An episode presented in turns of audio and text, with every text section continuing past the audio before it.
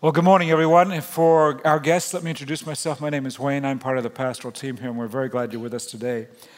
Uh, with uh, us having all those kids and families here yesterday and being mindful that school is about to start for both those in school and maybe some of you in here are part of a homeschooling network, we'd like to, um, at least this morning, have some prayer with you in regards to all that. So if you're a student headed back to school, maybe you're, if, maybe you're already in school, perhaps you're a teacher, maybe you're a bus driver, you're involved in administration in some way. Uh, whatever the case may be, uh, we'd like to pray with you right now. And so if you fit, if you're on the school board or anything like that, if you fit involved in any educational process uh, that's about to step in, you're about to step into it or you have in the last few days, homeschooling included, would you stand, please, and let's pray for the, these people, okay? Kids, everybody, teachers, all kinds of situations, okay? Let's pray. If you would grab the hand of those beside you, okay, so that we can pray. Lord, for these who have stood here today, we're aware, God, that um, for some, uh, particularly university students, school has already started. For others, God, uh, in the public school system or in parochial schools, Uh, things are about to get underway in the next few days. Homeschooling, God, is uh, parents are making plans and making their networks come together. And for all those students, God, we ask that you give them minds of um, great receptivity to understand how the world around them works. Place them in settings where relationships are going to honor you, we pray.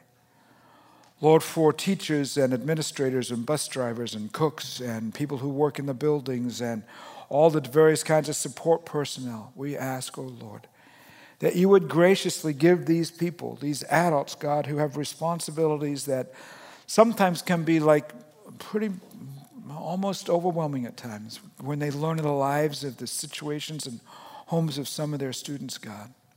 It can be, uh, there's great moments and there's difficult moments. And when they have to effectively find ways to say to students, you're doing well or you're not doing so well. God, we ask that your, your presence would be in the lives of our schools and our learning environments uh, in the coming months. And we pray this in Christ's name. Amen. Amen. Thanks, everybody. You may be seated. Uh, I'd like to um, just remind you before we step into Scripture this morning that last fall, uh, we as a congregation said that we were going to figure out a way to reach ten percent of our community who didn't know Jesus. And could we... F- get engaged in that sort of evangelism process, and could we invite other congregations into that with us? You helped us fund that um, to date in terms of the Empower campaign. You've given more than three hundred thousand dollars, so thank you for that. That's really cool. And um, we also said that one of the things we wanted to do was not only empower other churches, and but also empower you to know how to respond to the questions that people might have about the story of Jesus Christ. That's why we're looking at the book of Romans right now this month particularly. But coming out of this sermon series, we're going to step into another sermon series that is specifically designed for your friends and family members who might have questions about faith. We um, we approached other congregations in the city, and we you may have seen the news in the uh, news article in the paper yesterday.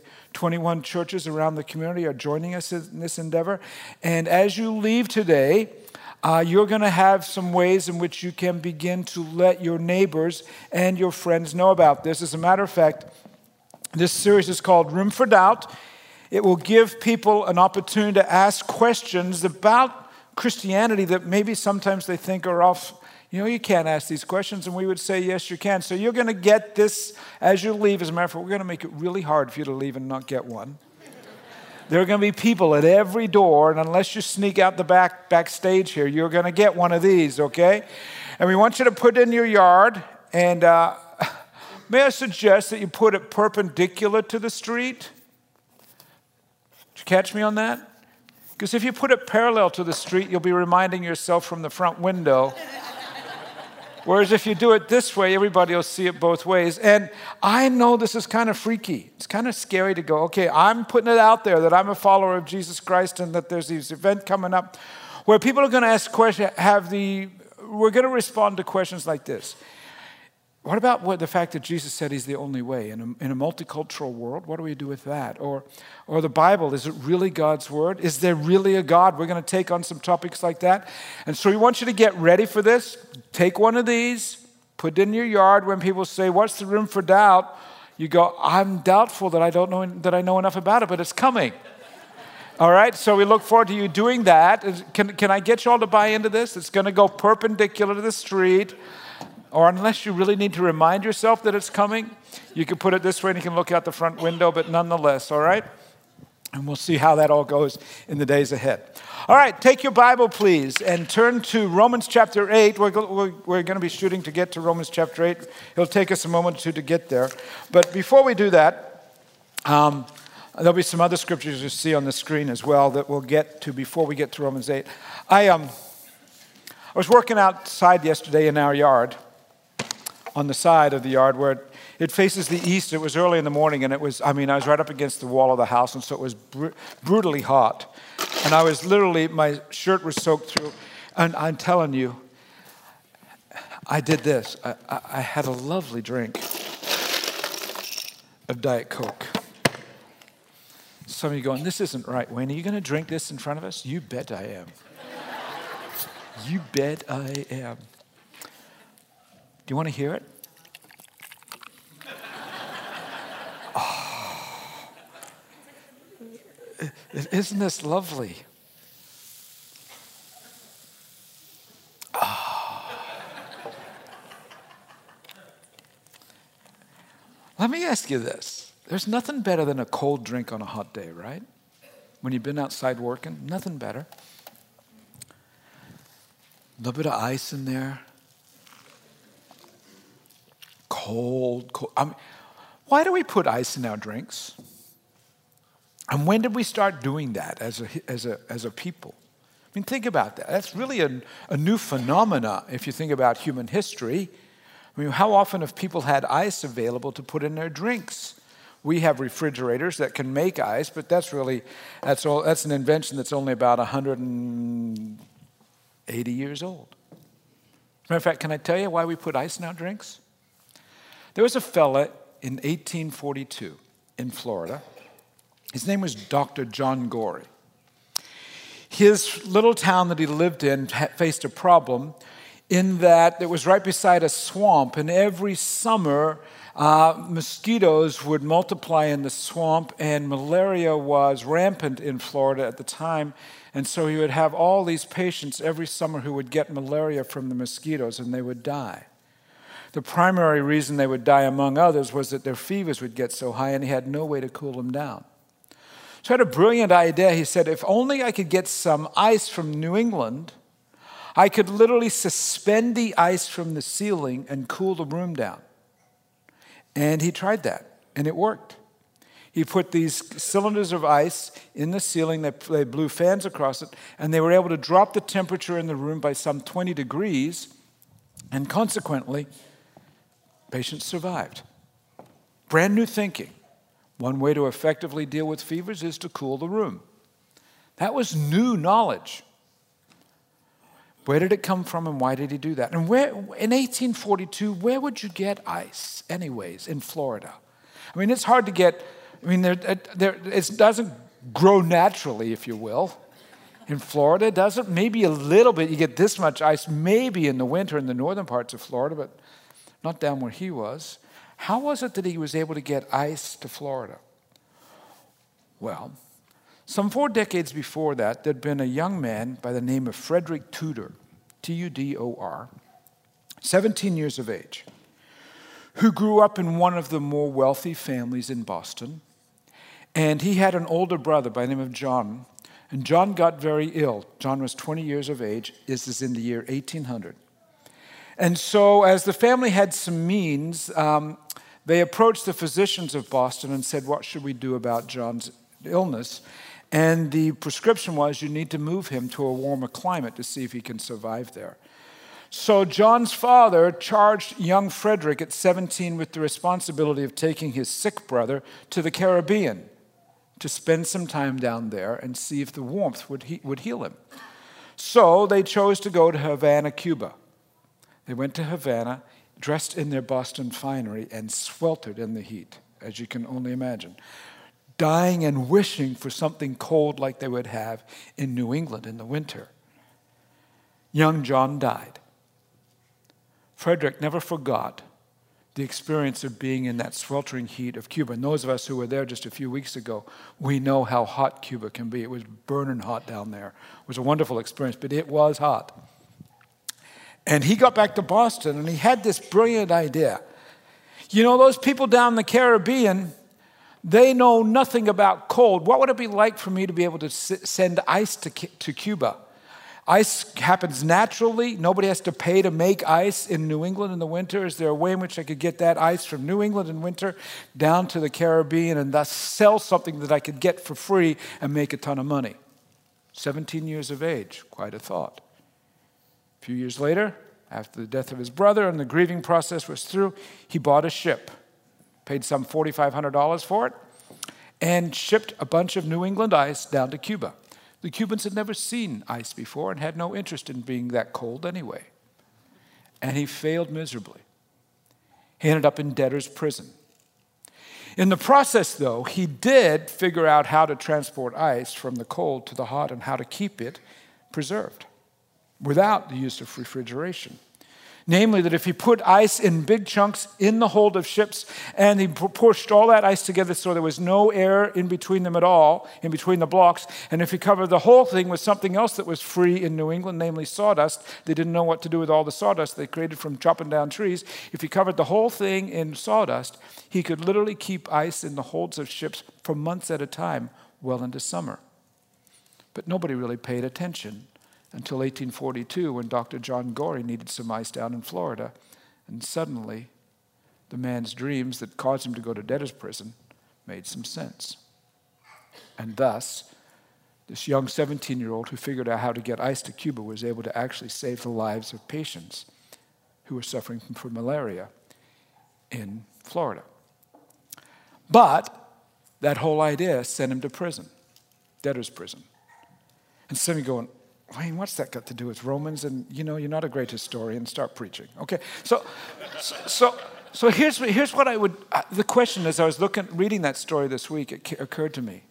I wonder what it was like for Frederick Tudor as a young man in his twenties to be in debtor's prison going, I have this brilliant idea that's going to work and is going to change history because after I'm done with it, people are going to put ice in their drinks because there's nothing better today in our twenty-first century than a cold drink with ice in it or an umbrella in the Caribbean, right? We don't think of drinking a cold drink without ice in it now because of young Frederick, but he ended up, that idea took him to prison. And this occurred to me, what was he thinking when he was in prison going, man, I got this great idea, and that's just, it just, if only people would realize how great it could be.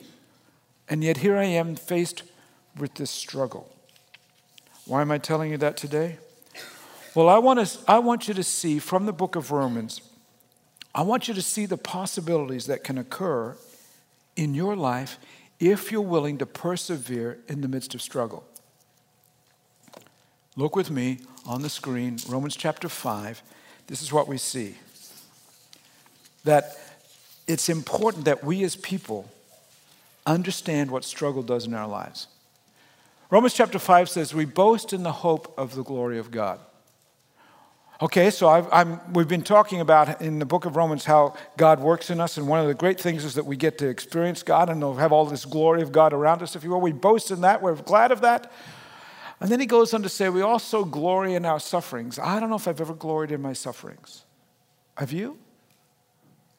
You were in debtor's prison. You had this great idea and it didn't turn out. We glory in our sufferings because we know that our sufferings produces perseverance, perseverance, character, and character, hope. Some of you go, man, can I get to the hope part with all this, without all the suffering? Can I get there without the perseverance? Can I get there without the character? Well, let's see what Romans has to say about that. Today, I want to spend some time with you in Romans eight and want to remind you what we're doing in this series as we look at the book of Romans. Again, it's a case that we're trying to give you some language. Now, in preparation for Room for Doubt, when you're inviting your friends and they want to know what the gospel, that word, is all about, what does it mean? Well, it means that God's grace is all over you. That you, Romans says in a big nutshell, you can't earn your salvation to heaven. It comes to you freely as a gift from God.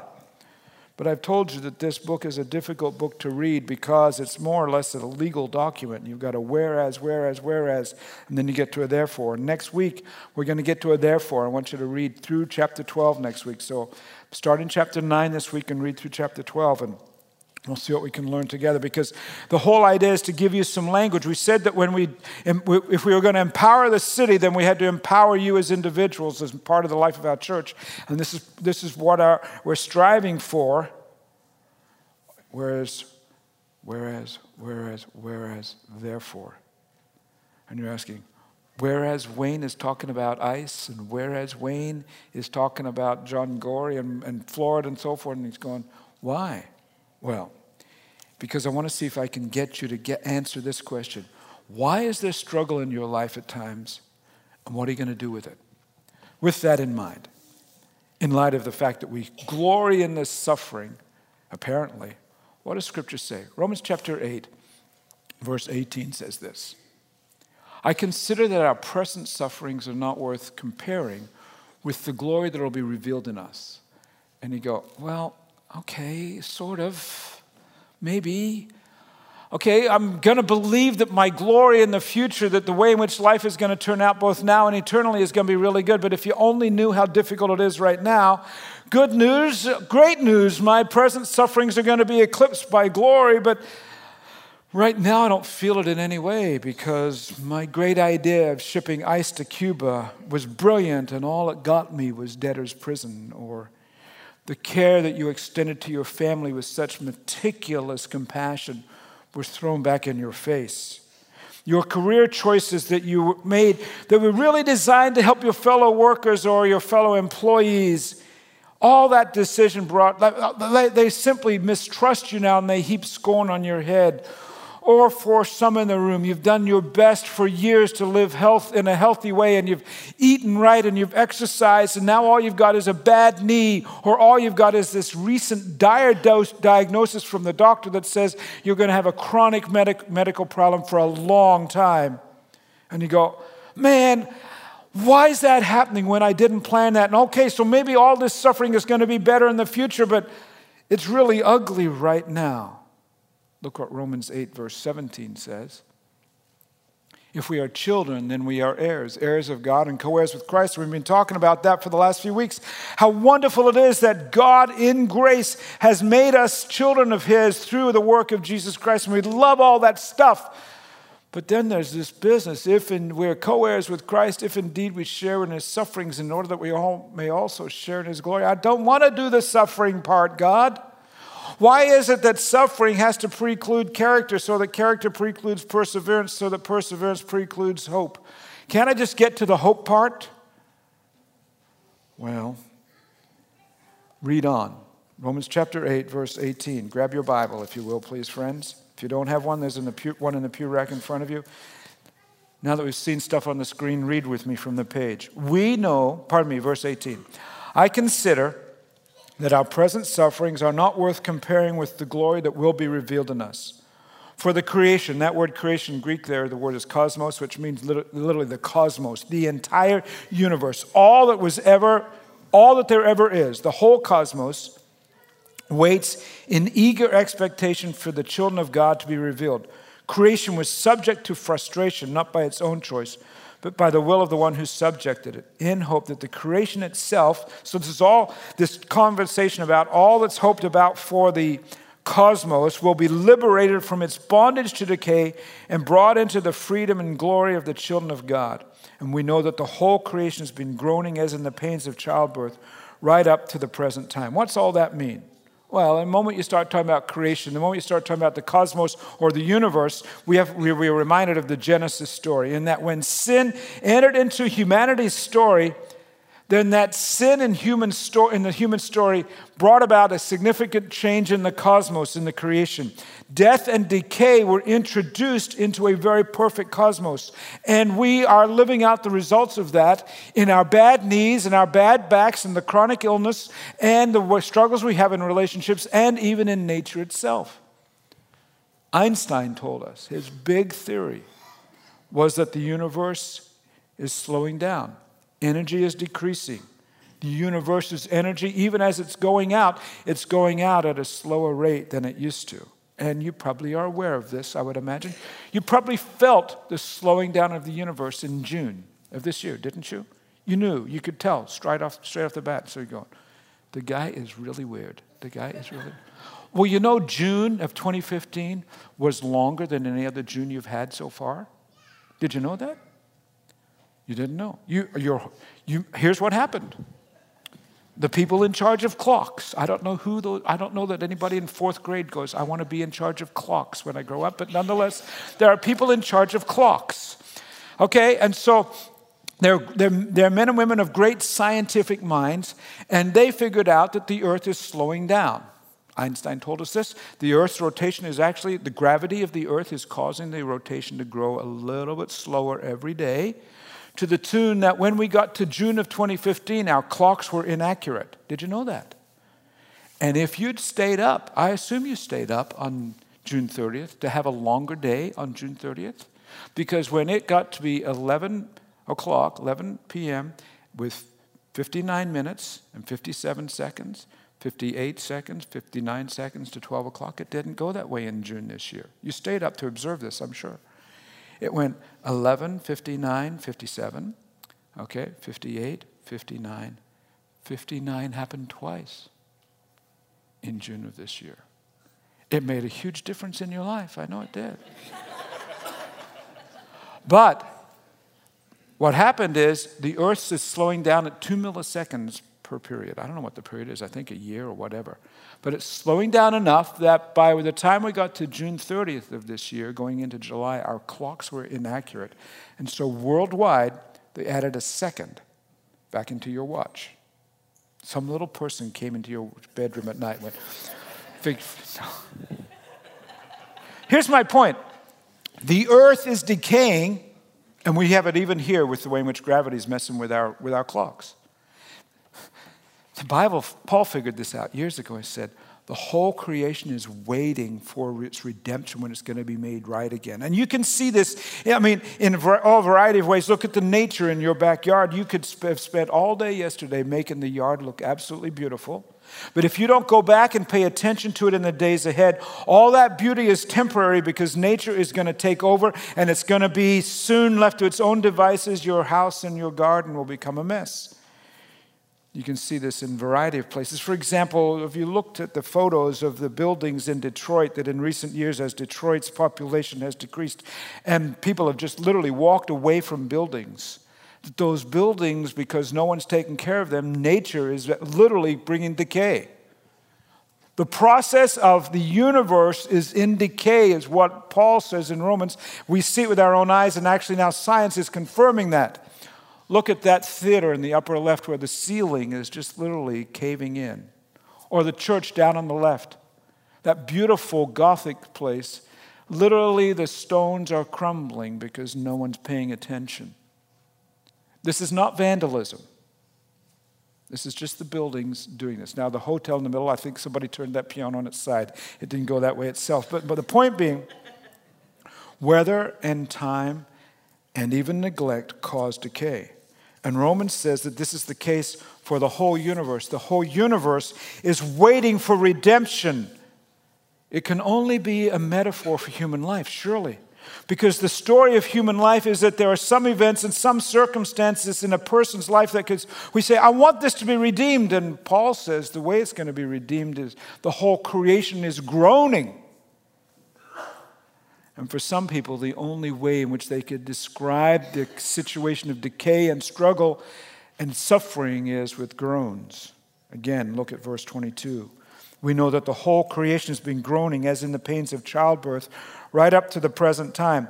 Not only so, but we ourselves who are the first fruits of the Spirit, what do we do? Just like the creation, we groan inwardly. We've got groans as well, deep down within us, deep within our bellies, as we wait eagerly for our adoption to sonship, the redemption of our bodies. Not only is creation, the cosmos, looking for redemption, but we, in our own bodies, we're looking for, I don't want that chronic pain anymore. For in this hope we were saved, but our hope, but hope that is seen is that pardon me, that hope that is seen is no hope at all. Who hopes for what they already have? But if we hope for what we do not yet have, we wait for it patiently in the same way. In the same way that the creation is groaning, the Spirit helps, helps us in our weakness. We don't know what we ought to pray, but the Spirit himself intercedes through us, for us through wordless groans. And he who searches our hearts knows the mind of the Spirit, because the Spirit intercedes for God's people in accordance with the will of God. Let me ask you this. What life settings do you face that you say, I don't have words to even describe what it's like? Maybe you faced them in the past. Maybe you face them right now. Maybe it's the health of your friend, and you go, there is no way to describe to you the suffering that my friend has had, and consequently the suffering that I feel on her behalf, on his behalf. Maybe it's your own health. Maybe it's your finances, or maybe it's the present vocational setting. I wish I could explain to you how bad work is. Or I don't even have words to describe the chaos in my family right now. Does that sound familiar to anyone? Sometimes, Paul says, there's no way to uh, respond to that other than with this belly grunt, this uh, groan way down here. And he says, perhaps the only way to describe it then is groans that are similar to what the groans that women have during childbirth. And suddenly we talk about that, and those of us of the male persuasion, we go, I'm backing away from that. I'm not stepping into that story. Men, we, we, we are immediately at a disadvantage. But those of you who are mothers in the room, you know the pain, and you know the groans. And if you were to ask a woman in the middle of childbirth, what's it like? They can't tell you. They go, oh, get out of my face, right? It's the vocalization of pain beyond words. Men, we watch the process of childbirth literally from the sidelines, and we're awed, we're overwhelmed, we're befuddled, and we're amazed, and we, we don't really know what to respond. We're, how to respond, we're kind of sometimes just stupid in the middle of it. And Like, like um, when our daughter Jacqueline was born, our firstborn, um, when we were living back in Tulsa. And, um, you know, she, we, I watched Leslie go through twenty-three and a half hours of labor in the hospital, and I was just kind of like, don't know how to respond to all of that. And then, okay, here's this little, lovely little child. You know, this is in the days. We did have electricity back then, but but we didn't have, I mean, we could have ice in our drinks even, but we didn't know what, what the gender of our babies ahead of time. So out comes this little baby girl, and I went out to the store, and I bought this little yellow dress. Yellow was Leslie's favorite color, and we dressed that little girl in this little yellow dress, and we still have it. And uh, it was time to leave the hospital, and Leslie's doctor comes in, and she's talking with Leslie, and there's Jacqueline in this little kind of tray thing that they've got her on wheels, and she's dressed in the little yellow dress. It was a tray. Who are we kidding? It was a tray. It was this plastic thing they had her in. I, I'm male. Get it? I'm male. I don't know how do you describe everything. Uh, I've watched my wife groan, and I'm, uh, what do you say? And so the doctor's talking, how's it going? Oh, it's going really well. And you guys headed? Yeah. You got a car seat? Yeah. It's in the car. It's ready to go. Leslie's parents have just arrived from out of town, and they are on their way. They're going to meet us in the lobby in about ten minutes. Great. And she goes, well, da-da, da-da, da-da. How's it going with nursing? I don't know what to say. I mean, what do I know about nursing? And and she goes to Leslie, she says something to Leslie. And I remember we're sitting on the edge of the bed, both of us, with the baby right in front of us and the doctor. And I'm looking up at the doctor, and the doctor goes, are you alternating?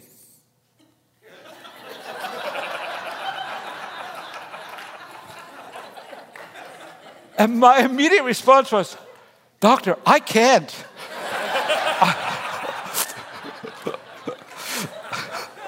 So you are so embarrassed for me right now, right? I just can't. I don't have it.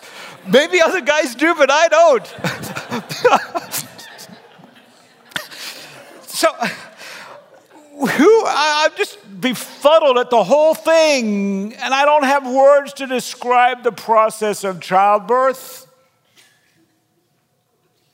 Women in the middle of it, all they can do is at times groan, right?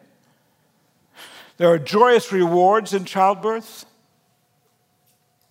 but I want to remind you that those joyous rewards usually only come after a lot of groans.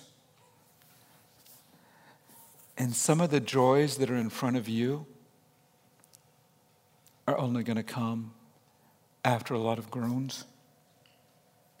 Some of you are saying, I don't even have energy for the groans. Well, I've got good news for you. Read again, verse twenty-six. The Spirit helps us in our weakness. When you don't have, you don't even have energy to go. I don't, not only don't have words, but I don't. I can't even go. Oh, I don't know what to. You, you can't even get that out. The Spirit helps us in our weakness. We don't know what we ought to pray for, but the Spirit Himself intercedes for us through what? Wordless groans. And He who searches our hearts knows the mind of the Spirit, because the Spirit intercedes for God's people in accordance with the will of God. Somehow or other, the Holy Spirit can groan through us, apparently. And as the Holy Spirit groans through us in a prayer that doesn't have words, then in fact, that prayer is in accordance with God's will for our lives. And so when we don't know how to pray, the Holy Spirit apparently can pray through us with words that line up with God's will for our lives. You could call them, if you will, breath prayers. You've got a decision before you to do this or that, what medical treatment to choose, or how to pray for your son. He's thirty-three years of age, and he's still acting like he's sixteen. When's he going to grow up? And words don't describe adequately the emotion of your soul. So you let the Holy Spirit pray through you, and it's like a cleansing breath that women use during childbirth. Breathing in the peace of Christ.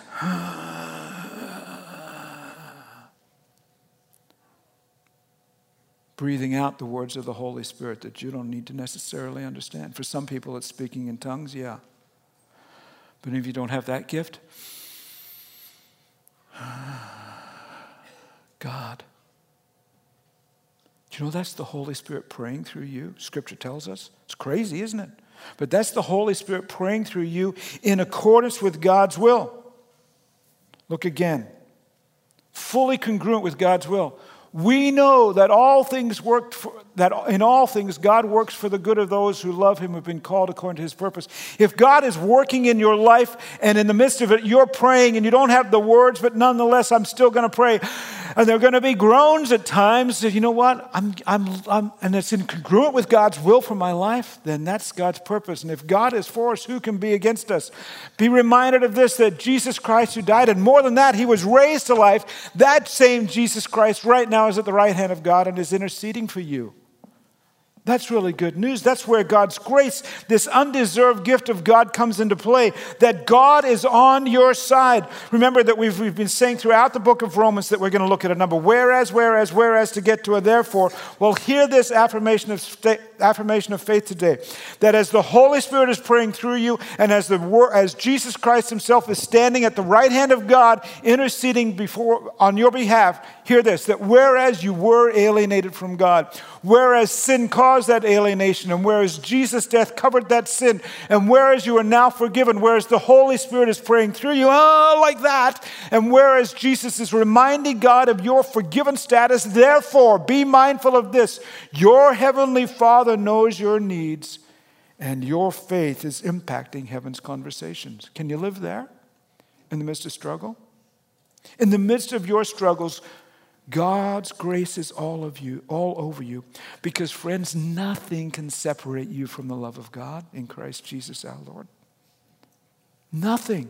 As a matter of fact, would you like to make that whereas statement with me, rather than it being about other people, but make it about yourself? Read it with me. Whereas I was alienated from God, whereas sin caused that alienation, whereas Jesus' death has covered my sin, and whereas I am now forgiven, whereas the Holy Spirit is praying through me, and whereas Jesus is reminding God of my forgiven status, therefore my heavenly Father knows my need. My faith impacts heaven's conversations. You're not doing it alone, friends. You're not doing it alone. It seems crazy, I know. But in faith we say, this is what we believe. If we believe that Jesus died for us, that His blood covers our sin, then let's, let's run with that to the nth degree of how it carries us all the way, and say, we believe that God is hearing our needs in Jesus Christ, because otherwise, why did Jesus bother dying? If it only gets us halfway, it's not worth it. Look at what Romans eight, verse thirty-five says. Who shall separate us from the love of Christ? In other words, is there a setting where that is so bad that you will not get to experience the love of Christ? shall trouble or hardship or persecution or famine or nakedness or danger or sword, will any of those separate us from the love of Christ? No, in all these things, Paul says, in all these things we are more than conquerors through him who loved us. And then he lists some continuums. I'm convinced that neither death nor life, neither angels nor demons, neither the present nor the future, height or depth, nor anything else in all of the cosmos, nothing will be able to separate us from the love of God that is in Christ Jesus our Lord. Your life may be crummy right now. Fair enough. Call it as it is. Allow the Holy Spirit to pray through you in accordance with God's will. And don't be separated from the love of God.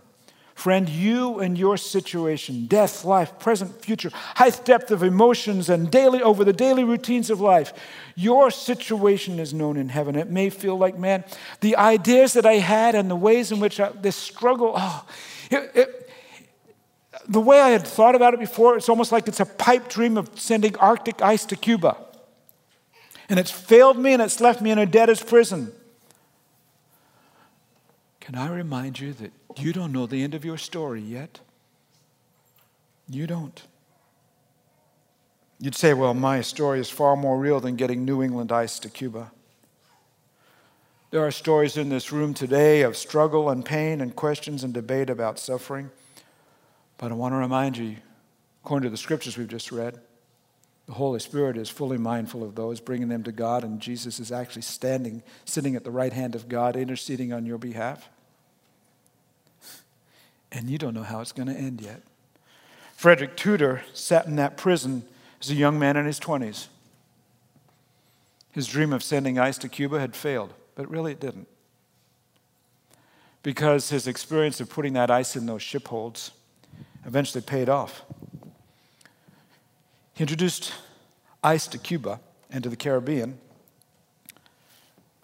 They started doing this, putting ice in their drinks. We adopted it. One of the things that they did in Cuba was they took that ice and they chipped it up and they mixed it with milk and fruit and discovered ice cream. There's a brilliant thing right there. Four decades after that first visit to Havana and his brother's death, people were saved from malaria because of what he figured out. And in the long run, when he got out of debtor's prison, after all the struggle and the pain, he persevered and eventually developed a whole industry called refrigeration and made two hundred million dollars in the process. You don't know the end of your story yet. I don't know that I'm not going to suggest anyone here is going to make two hundred million dollars out of your suffering. But I am going to suggest to you is that in the midst of your struggles right now, there's a new opportunity coming. And there are new days coming, and who knows what you have in mind might indeed change a nation's way in which they drink. If nothing else, it's changing your future. Would you pray with me? Lord, I know lots of stories in this room right now. The stories of people who have pain and struggle and hurt. And there's plenty of them, God. For some of those, for some of the folk in this room, those stories are in play right now. For others, God, it's a place, a situation where the story has kind of come to an end or come to a resolution. In the midst of our pain, God, we sometimes don't like to say, well, this is producing character, and character produces perseverance, and perseverance is going to produce hope, and we don't always like to get there. But in faith, we're going to believe for better days. In faith, we're going to believe that even when we don't have words to pray to you, that in those quiet groans, those belly moments within us, that the Holy Spirit is speaking through us. And God, we in faith, because we have placed our trust in the work of Jesus Christ on Calvary, we're going to believe that he is interceding for us at your right hand. So God, give us hope. Give us expectations and plans for better days. Even, Lord, for those today who feel like they're sitting in a debtor's prison and they don't know how they got there. Oh, God in grace, cover us with your tremendous work. We don't deserve it. We get that. But thank you for your love. Thank you for your care. Give us courage for the events of this week, we pray. In Christ's name, amen.